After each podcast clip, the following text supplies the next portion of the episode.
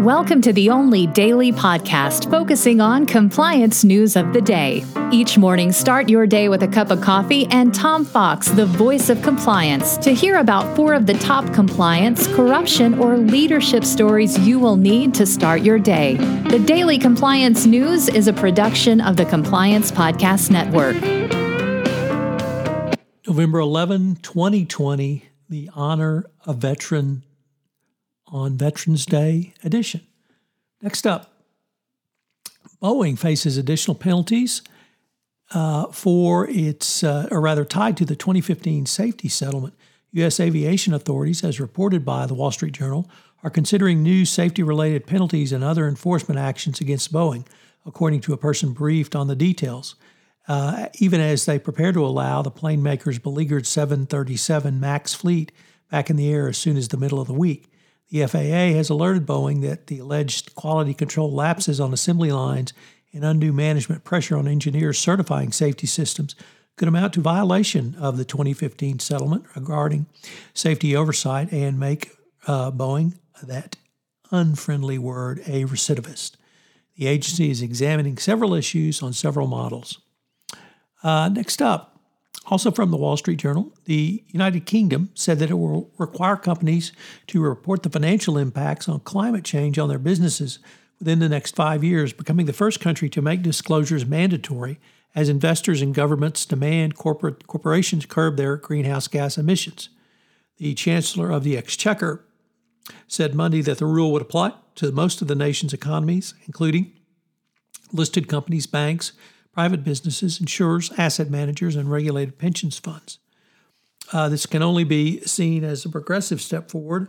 Of course, the United States uh, is nowhere near having this type of step, but certainly with the United Kingdom requiring it, uh, almost every multinational company uh, headquartered in the U.S. does business and has operations in the United Kingdom. So uh, they'll be required to do so in the United Kingdom. If they have to do so in the United Kingdom, at least investors in the U.S. will have that information, even if uh, the SEC doesn't require it.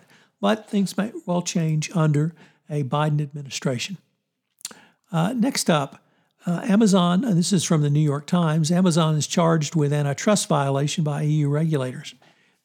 they brought antitrust charges against Amazon Tuesday, saying the online retail giant broke competition laws by unfairly using its size and access to data to harm smaller merchants that rely on the company to reach their customers. The EU Commission, the executive branch of the EU 27 nation bloc, said Amazon had abused its dual role as both a store used by scores of vendors and a merchant that is selling its own competing goods on the platform. The authorities accused Amazon of harvesting non public data from the sellers, who then use it in the marketplace to spot popular products, then copy and sell them, often at a lower price.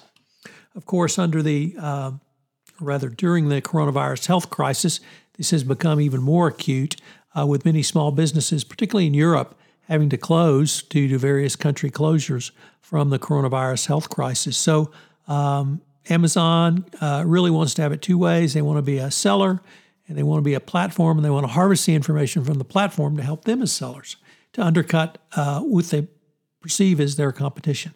So it's going to be an interesting case against Amazon in the EU and what that happens or what it portends for Amazon in the United States.